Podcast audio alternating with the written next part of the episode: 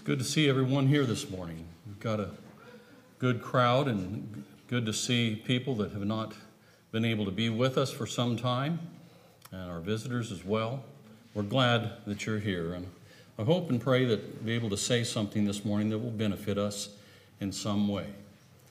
You know, the world we live in today is different than it's ever been. I, it, it just seems like to me that a lot of what goes on in the world today is based on emotion. How people react to certain things and the things that they do is not based on really truth or what is true, but how people feel about things.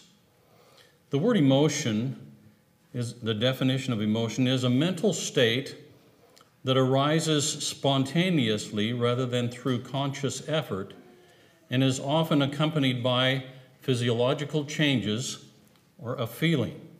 The emotions of joy, sorrow, reverence, hate, and love. We all understand that, that we have emotions. God designed us that way to have emotions. These emotions we just mentioned, all of us have probably experienced all of these different types of emotions and maybe others. Emotionalism, though, Merriam Webster says, is a tendency to regard things emotionally. Undue indulgence in or display of emotion, or unwarranted expression or display of emotion. People that react emotionally to whatever it is in life. Emotionalism is when a person has an inclination to rely on or place too much value on emotion when dealing with issues or confrontations as opposed to resorting to reason when dealing with reality. You ever been around someone that just responded, overreacted, and things of that out of how they felt about things? Emotionalism in the church is a reaction that's based on a human sentiment or feeling. It's void of true worship and doesn't have any real substance. When we dig a little deeper into emotionalism, the measure for what is true or is real becomes how I feel about it.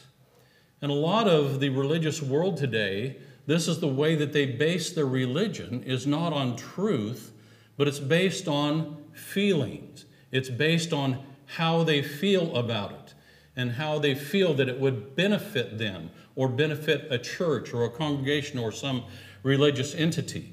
And so they base their worship, they base their belief on feelings, and sometimes feelings alone, and leave scriptures out of it. So if I feel excited about a thing, this thing or that thing, then that thing becomes good to me. If I am not excited about it, then that thing is not important to me. And so this is the way that the world sometimes does make their decisions when it comes to religion. Is they even make up their own doctrine and their whole judgment is based upon how this makes me feel or how does scripture make me feel when I read it and I don't like it.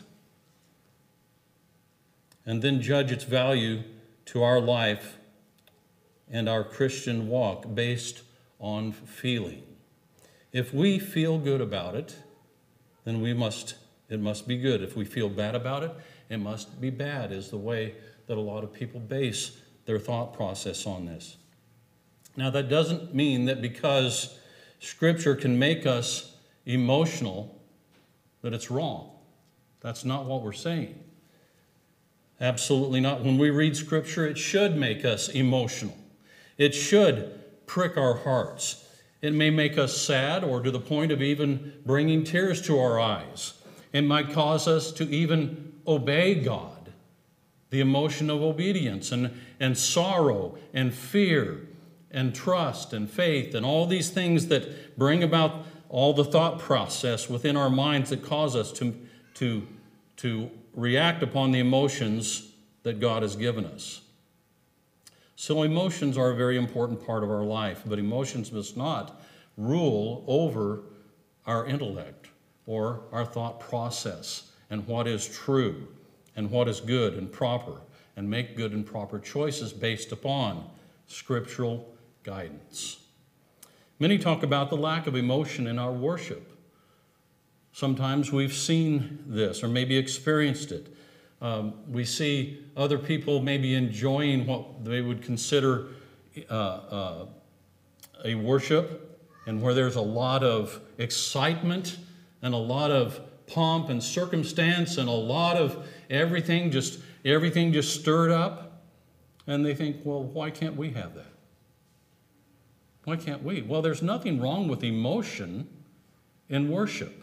Nothing but when it becomes emotionalism that's when we have to be careful can we have emotion without giving into emotionalism i believe we must Emotions have a scriptural role in the life of the Christian, but when emotions become emotionalism, we have to be careful. How can we have emotion without emotionalism?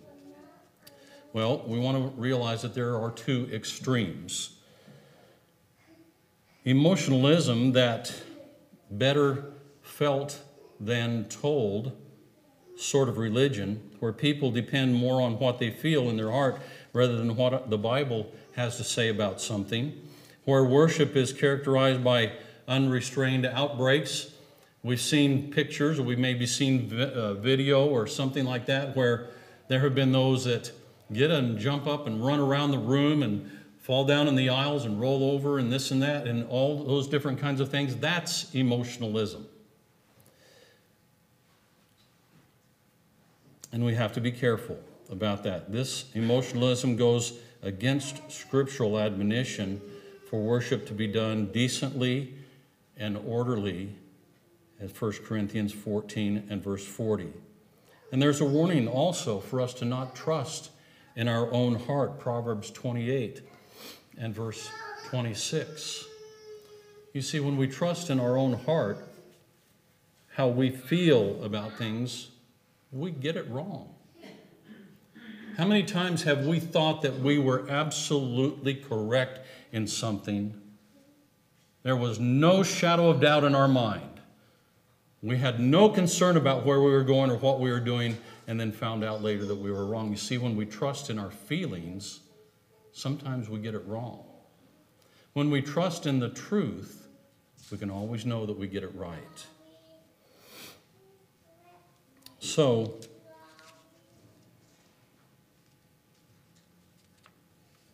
These folks that rely and base their life on emotions and feelings are the ones that continue to make poor choices in life. Remember times when you've done something or said something or you've bought something and you did that out of emotion instead of stopping and thinking it out and then reacting to it. But we we jump in with all feet and then realize that we made a mistake. Sometimes we don't make the good decisions, do we? We buy things that we shouldn't buy, and then we get ourselves in trouble. Or we say something we shouldn't have said because we're angry at the time when we should have stopped and tasted our words before we spoke. But we also have to be careful about formalism as well.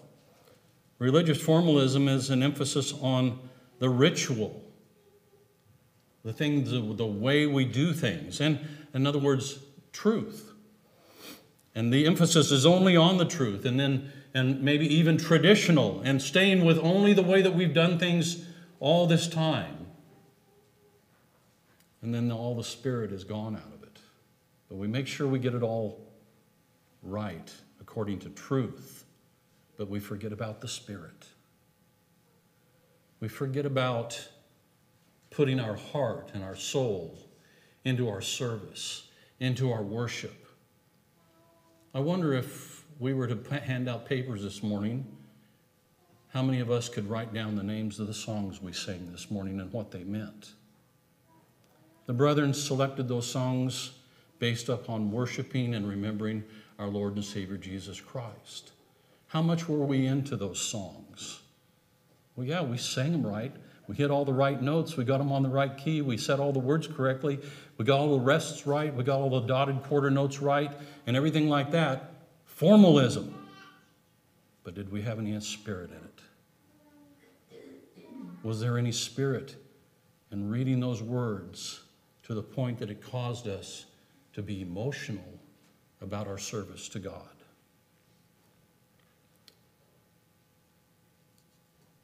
So the result of that is sometimes just a dead worship almost. No spirit in it. Where there's a lack of heartfelt religion. And I believe this is contrary to what Jesus taught us. Jesus condemned a religion in which a person's heart is far removed from God. Matthew 15, verse 7 through 8. Hypocrites, well did Isaiah prophesy about you, saying, These people draw near to me with their mouth and honor me with their lips, but their heart is far from me. Did we get it all right, and therefore it's good and acceptable to God? Is that all that matters, that we got it all right and left all the Spirit out of it? Jesus also said, Matthew 22 and verses 37 through 38, You shall love the Lord your God with all your heart, with all your soul, with all your mind. This is the first and great commandment. Did we give our all this morning? I hope we did. I hope we were emotional in our service so far this morning. But there's a tendency for us to go from one extreme to the other. If, it's, if we get too close to, to being emotional, then we, we sometimes want to back away from that because we don't want to be classified as emotionalism. And I understand that. We all understand that. But I think God wants us to be emotional in spirit as well as truth. Emotion has a proper place. Emotion is necessary in the Christian life. There's the emotion of love, 1 Peter 4 and verse 8. And above all things, have fervent love for one another, for love will cover a multitude of sins. Love is an emotion, love is also a behavior. But the emotion in our heart causes us to obey, causes us to do things based on what the scriptures teach us and how we treat each other as well. There's the emotion of hope. Romans 12 and verse 12 rejoice in hope. Rejoice. Joy is, and hope is, an emotion. Patient in tribulation, continuing steadfastly in prayer. There's emotion and joy. Philippians 4 and verse 4. Rejoice in the Lord always. Again, I say rejoice. When we come here to praise God and honor Him and worship Him and adore Him and sing praises to Him, we ought to have joy in our hearts. Be joyful. We don't come in here and just act like we're just, oh, got to get this over with. And sit down. Can we get through the songs? Can we get through the prayer? Can we get through the lesson? Can we get through all this so I can get on with my life? Is that the way we're living our Christian life? And there's no joy whatsoever in our worship to our God, something's wrong if that's the case. There's something wrong if we are not joyed to be here this morning. Rejoice in the Lord always. There's the emotion of sorrow 2 Corinthians 7, verse 10 For godly sorrow produces repentance, leading to salvation, not to be regretted, but the sorrow of the world produces death. Emotion of sorrow causes us to do certain things. There's nothing wrong with sorrow, there's nothing wrong with being sad.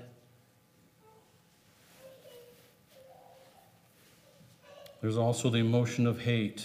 Proverbs 8 and verse 13 The fear of the Lord is to hate evil, pride and arrogance, and the evil way and the per- perverse mouth I hate. Do we hate evil and, joy, joy, uh, be, and rejoice in things that are good and pleasant and godly?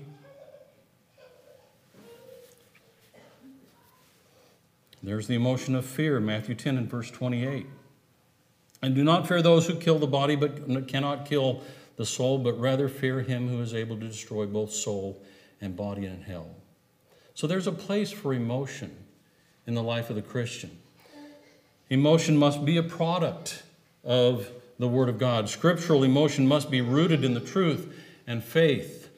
Faith causes us, uh, faith comes by hearing and hearing the Word of God. So when we read our Bible,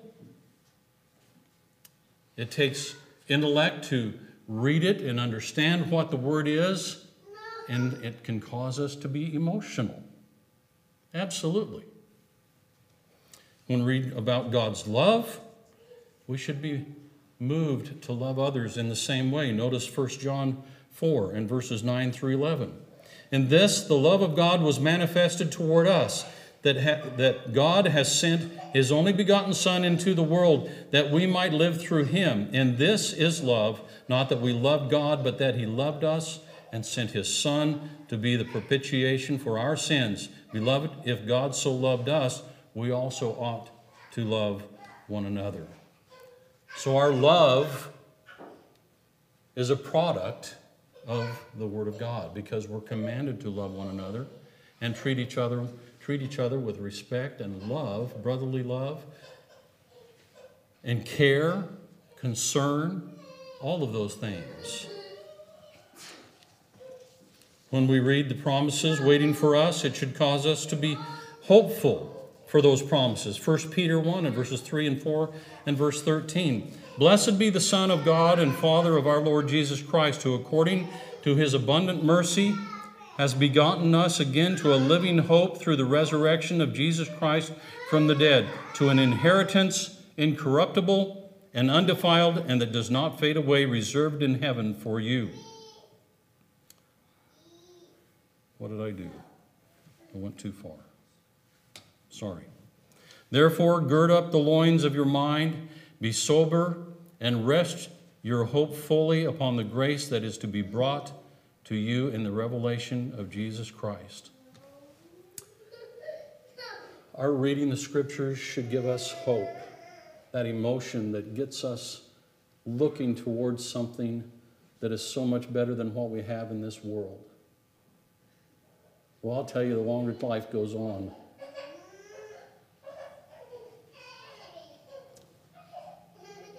the more I hope for heaven. And I hope you do too. This world is going in a direction we've never seen it before in our lifetimes. We've warned about it. We didn't know if we would ever experience it. I'm concerned about what our grandkids are going to be putting up with in 10, 15 years from now. What kind of world will be here if the Lord doesn't come again? But we have a hope that's set for us. We have a hope that's beyond what this world is giving us right now. And I'm joyful about that. If you don't have a hope, something's wrong. If you don't have that emotion of hope and faith in your heart, something's wrong in your life.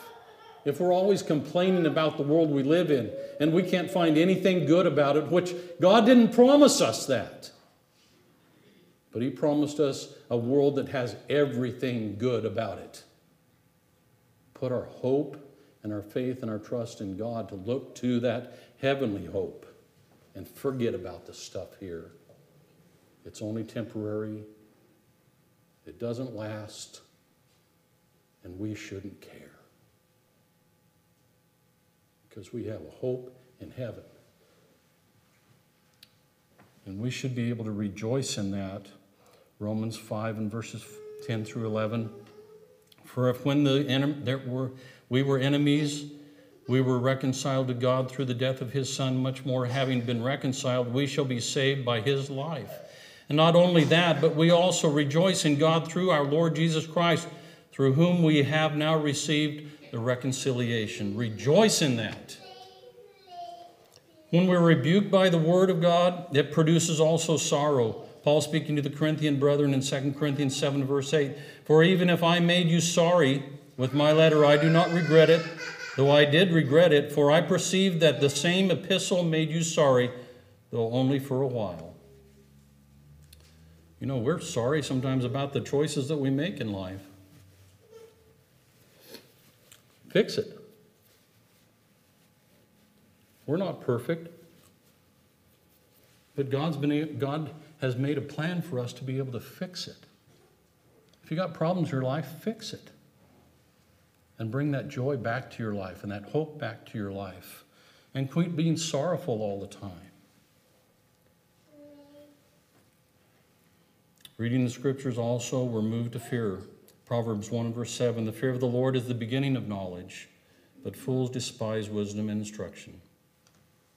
You know, other preachers and teachers have stood here in this pulpit and preach their heart out to the audience. And I've sometimes, as well as you, been brought maybe even to tears emotionally by what is being taught.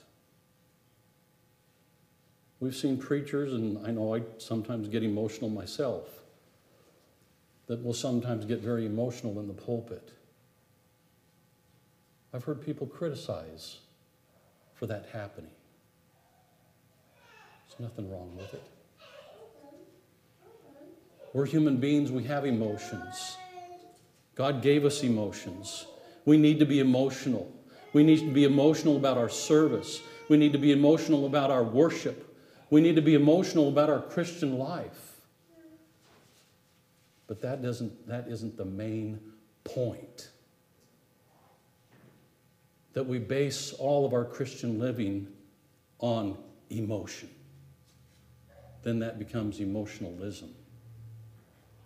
And that's wrong.